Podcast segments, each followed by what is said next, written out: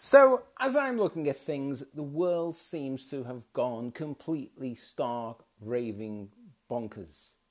I don't know if it's just me, but somehow nothing makes sense. Nothing makes sense. I'm talking about COVID 19. Okay, we've got this whole COVID 19 bizarre situation started in Wuhan, spreads around the world. All of a sudden, 185 nations all follow virtually the exact same diktats as if it is being ordered from on high.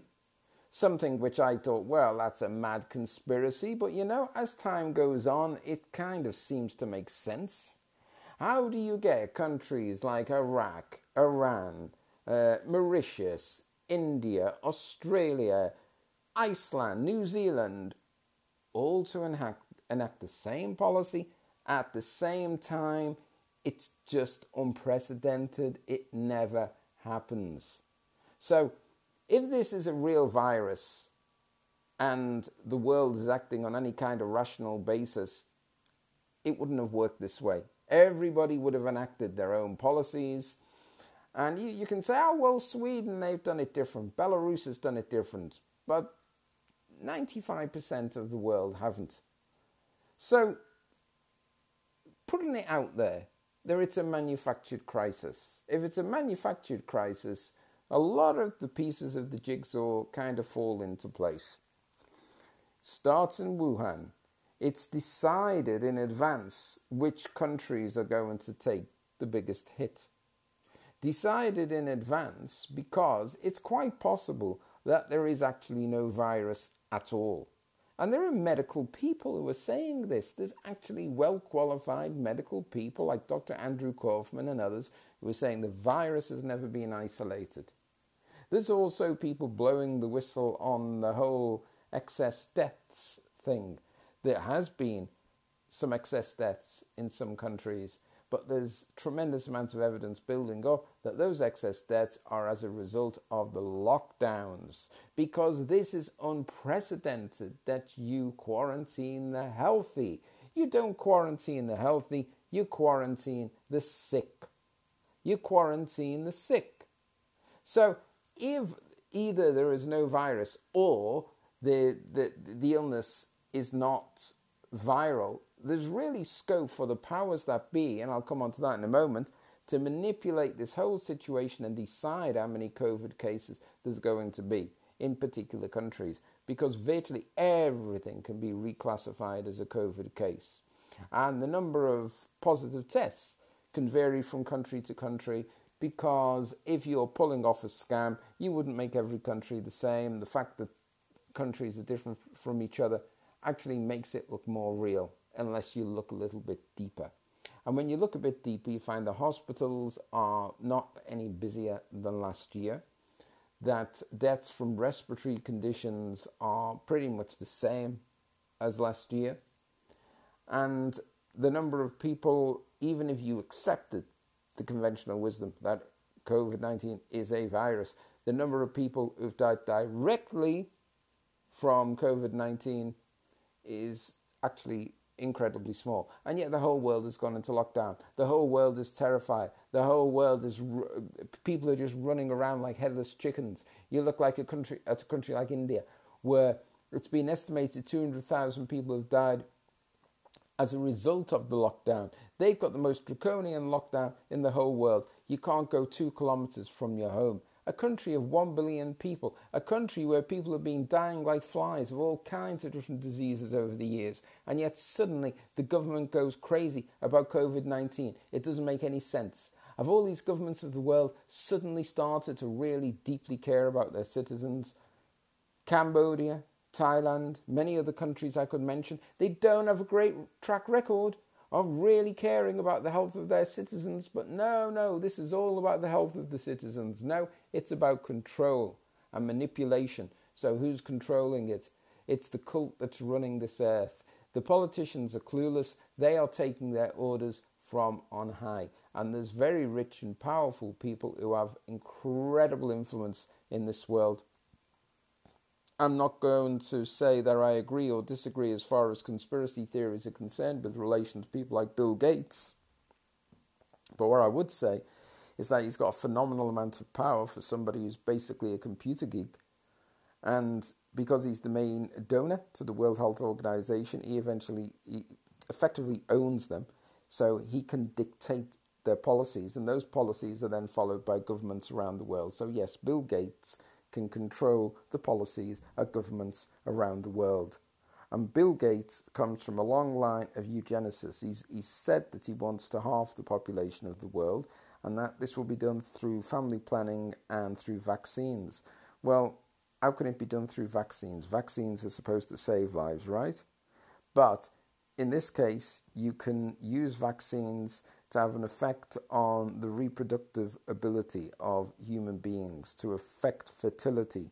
So there is the, the, the incentive as far as cutting down the population of the world is concerned. So that is the conspiracy theory. Is it true? Is it not? I don't know, but I'm just putting it out there.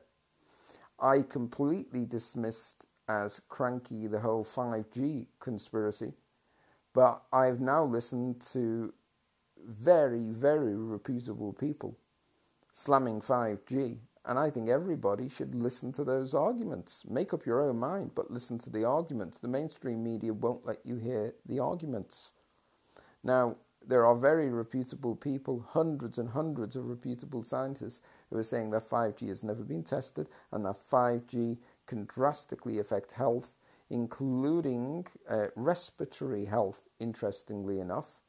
And while this whole lockdown's been happening, 5G has been uh, uh going ahead, turbocharged all around the world at an incredible rate, incredible pace. Apparently, it's uh, what it has to go on even dur- during this time. It has to go on. You can't stop 5G. That's necessary work. That's essential. That's essential work. So these 5G towers are going up everywhere, a thousand times as powerful as 4G. And 4G, it seems now to me, has been proven to have detrimental health effects. So I wonder if the, this stuff all ties together. I mean, just hear me out on this one. Let's suppose there really is a cult controlling the world, and what they want to do is create a fake pandemic in order to divide society, in order to get people compliant and doing as they are told. There's no better way to get people to do as they're told than to terrify them and to make them think that they're going to die. And those very powerful people at the top, they would be concerned under normal circumstances that the masses underneath them might rebel at some stage. So, therefore, what they like to do is to divide the people. And I think Black Lives Matter is about dividing the people. I hate racism, totally hate it. But Black Lives Matter has been taken over. It's been taken over. It's funded by George Soros to a great extent who's not really got a great track history of caring particularly about black people. And this is a complete and utter con.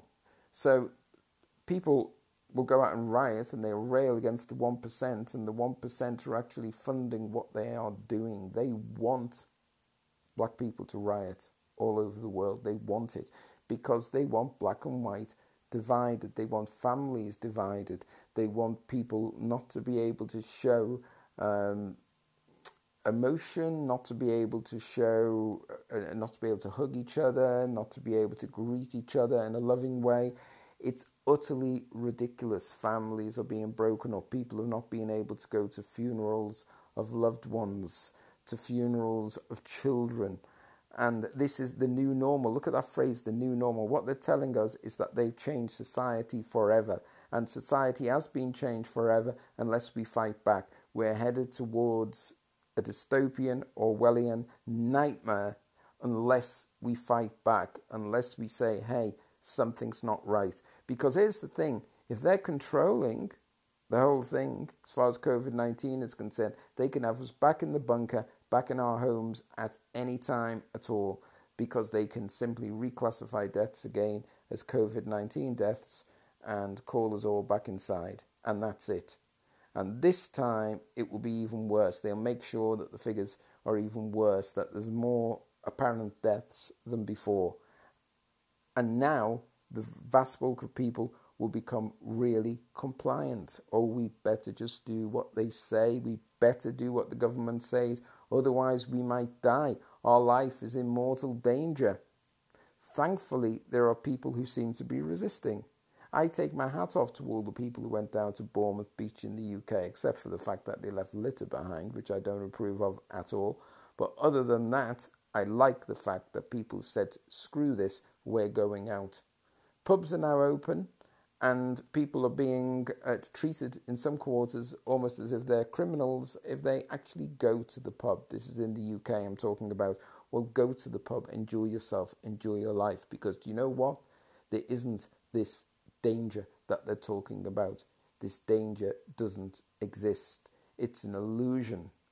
It is just a complete con job. It's a scam that's being pulled off, and it, it's um, like a placebo effect, I suppose. You know, you have a placebo effect with, with, with drugs. If you get told, "Oh, the, the the sugar going to do you good," it will do you good but this is a negative, sort of nasty placebo effect, and it's created this great fear and the perception that there's this terrible, imminent danger, and the danger isn't there. I live in Thailand, and I went on a train the other day, the SkyTrain, and there was a message concerning COVID 19, which basically said, to save us all from COVID 19, please, no talking on the train. No talking. This is how ridiculous it's getting. And everybody dutifully obeyed. Everybody sat on the train and nobody said a word. Everybody was wearing their mask. Nobody talked. We had alcohol banned in Thailand. Alcohol was banned because apparently that's going to uh, save you from COVID 19. This is how ridiculous it's got. So, anyway, that's just a few of my thoughts. In the coming weeks, I'm going to have a chat with people about this subject. We'll have a conversation, a bit of an interview, and see if we can shed some light on what's going on. Despite everything I've said, I don't know what's going on. I don't know exactly what's going on. I just know that something's very strange, and a lot of what's being said by people who doubt the official narrative certainly makes a lot of sense to me. It could be leading towards compulsory vaccines, and that's another issue altogether because if it's not a virus, the vaccine is useless. The vaccine could just be getting used for very, uh, well, almost evil purposes, in fact. And this is a possibility and we may not be able to travel or do anything without a vaccine, which could actually be causing us significant harm. So think about that. We could all be forced to have a vaccine which causes us significant harm. And I only hope and pray that vast numbers of people will refuse it, will refuse the vaccine, and will say, screw you to Bill Gates and all the others who are trying to force this upon us. We are at a very pivotal moment, I believe, in the history of the world, and what happens next is dependent upon the reaction of the human race. Politically, I'm left wing, but I can't believe how many left wingers have totally swallowed the government line on this. We should be suspicious of the media. Look how the BBC tried to destroy Jeremy Corbyn. We should be suspicious of the official narrative.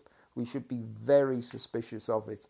And we should be looking behind the scenes, behind the headlines. We should be questioning everything.